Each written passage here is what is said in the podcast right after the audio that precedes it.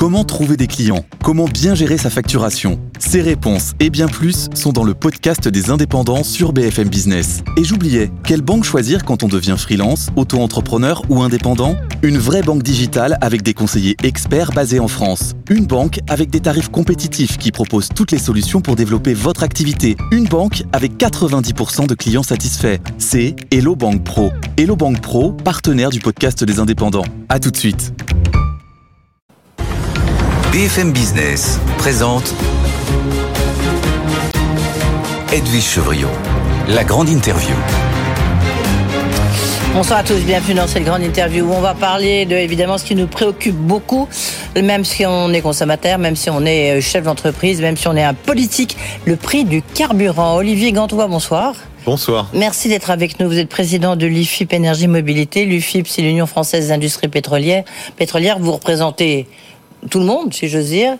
Il y a euh, les derniers prix là ce soir qui viennent de tomber montrent on est quasiment, euh, en moyenne en dessous des 2 euros, mais enfin, sinon on l'a franchi largement. Hein. Oui, parce que le ministère de la Transition énergétique publie chaque lundi la moyenne des prix à la pompe sur la France. Et les prix publiés aujourd'hui euh, donc sont de 1,96€ le litre pour le samplon 95. Ça veut dire que vous avez une partie, des stations qui est au-dessus et l'autre en dessous. Ça veut dire que vous avez un nombre important de stations qui sont au-dessus de 2 euros le litre. Pour le gazole, c'est 1,88€. Ouais. Est-ce que c'est demain il y a une réunion à Bercy? Je sais pas si vous chez Agnès Pannier-Runacher avec tous les distributeurs pour essayer de voir comment on peut contenir les prix du carburant et surtout leur demander et les pétroliers qu'est-ce qu'ils peuvent faire? Vous y serez ou pas? Euh, nous y serons, ainsi que nos adhérents. Ouais. Euh, en fait, tous les acteurs de la distribution y seront. Euh, nous, nos adhérents, la grande distribution, les pétroliers indépendants.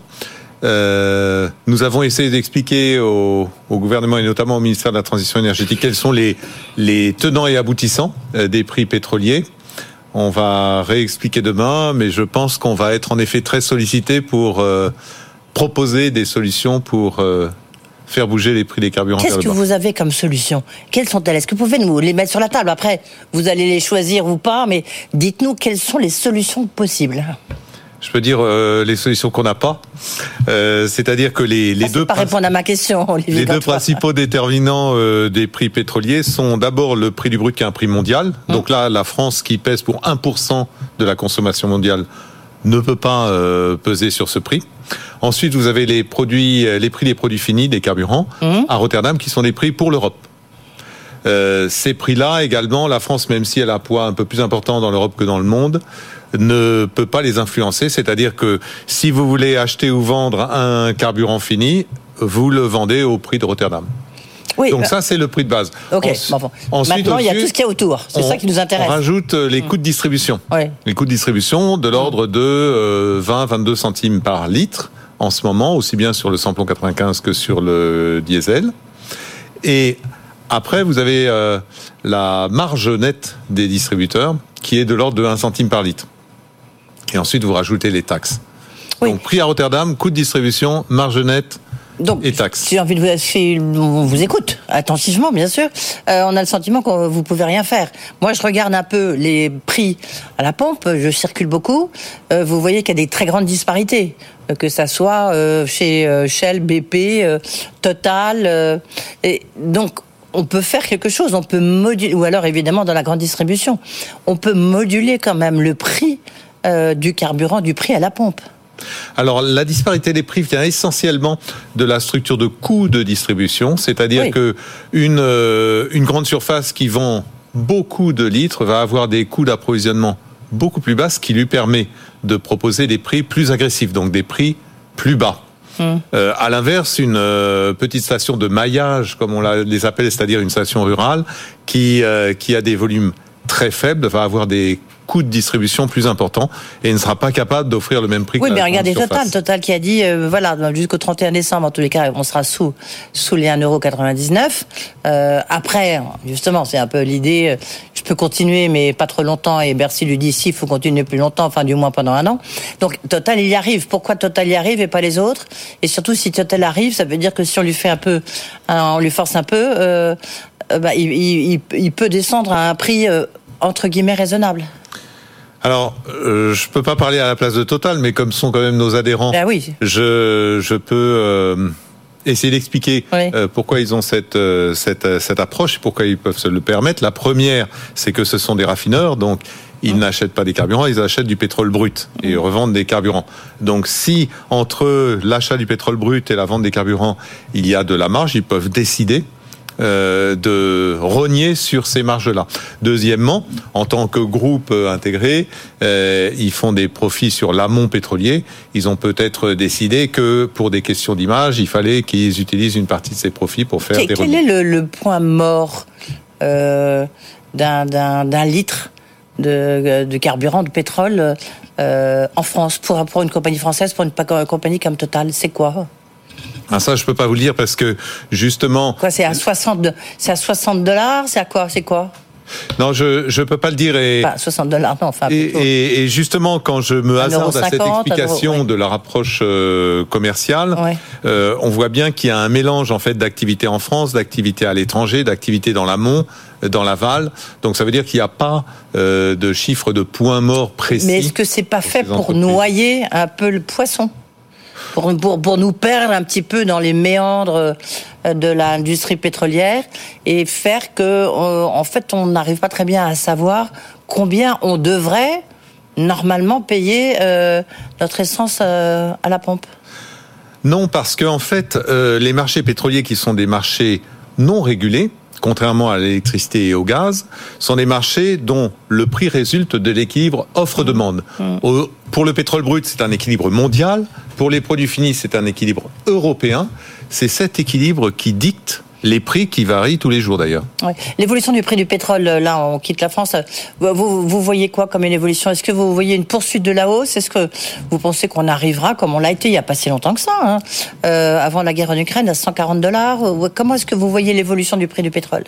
Alors, les, les, les prix très élevés euh, que vous mentionnez en 2022 étaient vraiment euh, dus aux conséquences immédiates de la guerre en Ukraine qui avait surpris beaucoup d'acteurs et du coup les marchés étaient nerveux. Donc c'était euh, c'était des prix supérieurs à ce qu'aurait donné l'équilibre offre-demande et d'ailleurs ça n'a pas duré.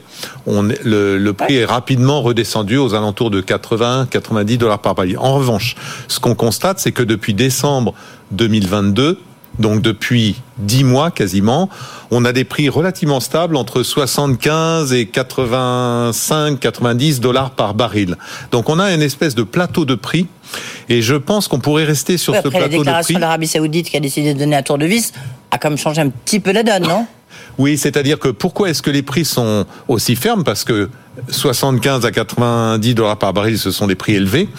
Il y a trois raisons. La première, c'est la demande mondiale en pétrole brut, qui est actuellement de l'ordre de 103 millions de barils par jour, qui a augmenté de 2 millions de barils par jour depuis l'an dernier. Ça, c'est le principal déterminant. Le deuxième, c'est la guerre entre la Russie et l'Ukraine, qui, même si elle n'a pas occasionné de pénurie, met en jeu le deuxième producteur mondial qui est la Russie.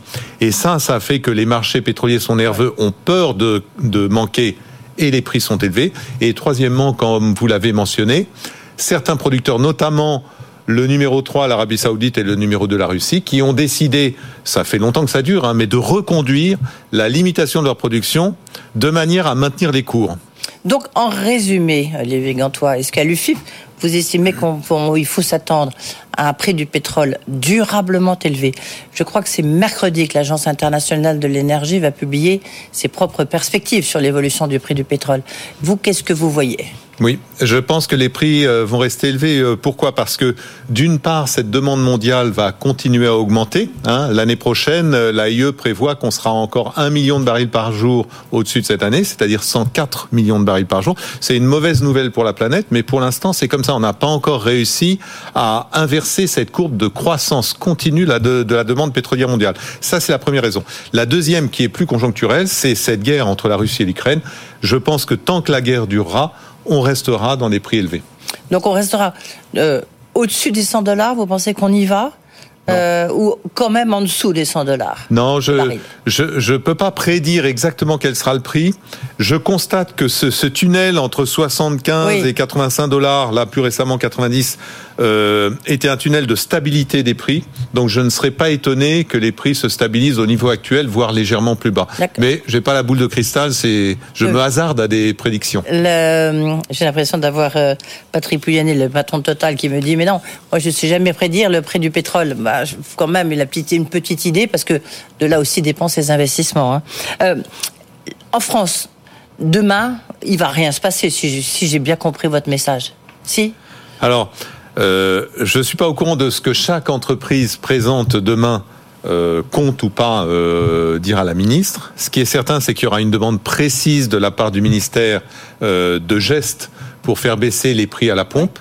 je ne sais pas ce qui va résulter. Il faut qu'on faut qu'on en reparle demain après-midi.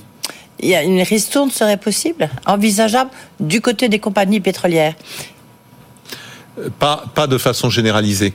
Hein. D'accord. Euh, quand, ce qui s'est passé l'an dernier en 2022, si on se souvient, c'est que l'État a décidé de mettre en œuvre une remise. Alors là, c'était l'État, ça s'appliquait à tous les litres vendus. En revanche, les ristournes ou les remises mises en œuvre par l'un ou l'autre des distributeurs, ou parfois c'était des prix coûtants, parfois c'était des bons d'achat euh, pour le magasin d'à côté, euh, ces décisions étaient de la part d'un distributeur uniquement à chaque fois. Donc il n'y aura pas de, de décision concerté des Mais si les distributeurs bougent, genre ça va Olivier Tchelcher, euh, le patron de Systémul, hein, qui dit nous on n'est pas à prix coûtant. Euh, Michel Jean Leclerc, lui, est à prix coûtant. Ça dépend, comme vous le dites, de la quantité que vous vendez en fait. Bon.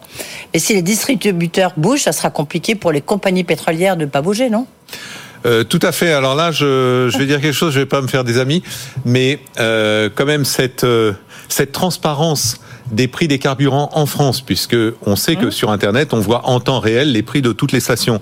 Euh, pour, les, pour ceux des automobilistes qui ont le choix de faire leur plein dans une station ou dans une autre mmh. station, cette transparence leur permet à tout instant d'aller dans la station qui est la moins chère et de faire jouer la concurrence dans la distribution des carburants. et, et ça marche et ça marche, mais euh, ça fait pas plaisir à tout le monde quand c'est un distributeur qui perd des parts de marché. Sur le, vous, vous le mentionniez euh, euh il y a quelques instants, effectivement la, la demande mondiale n'a jamais été aussi élevée et on voit que ça va continuer en tous les cas en 2023.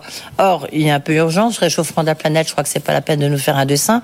Il faut quand même passer à l'acte.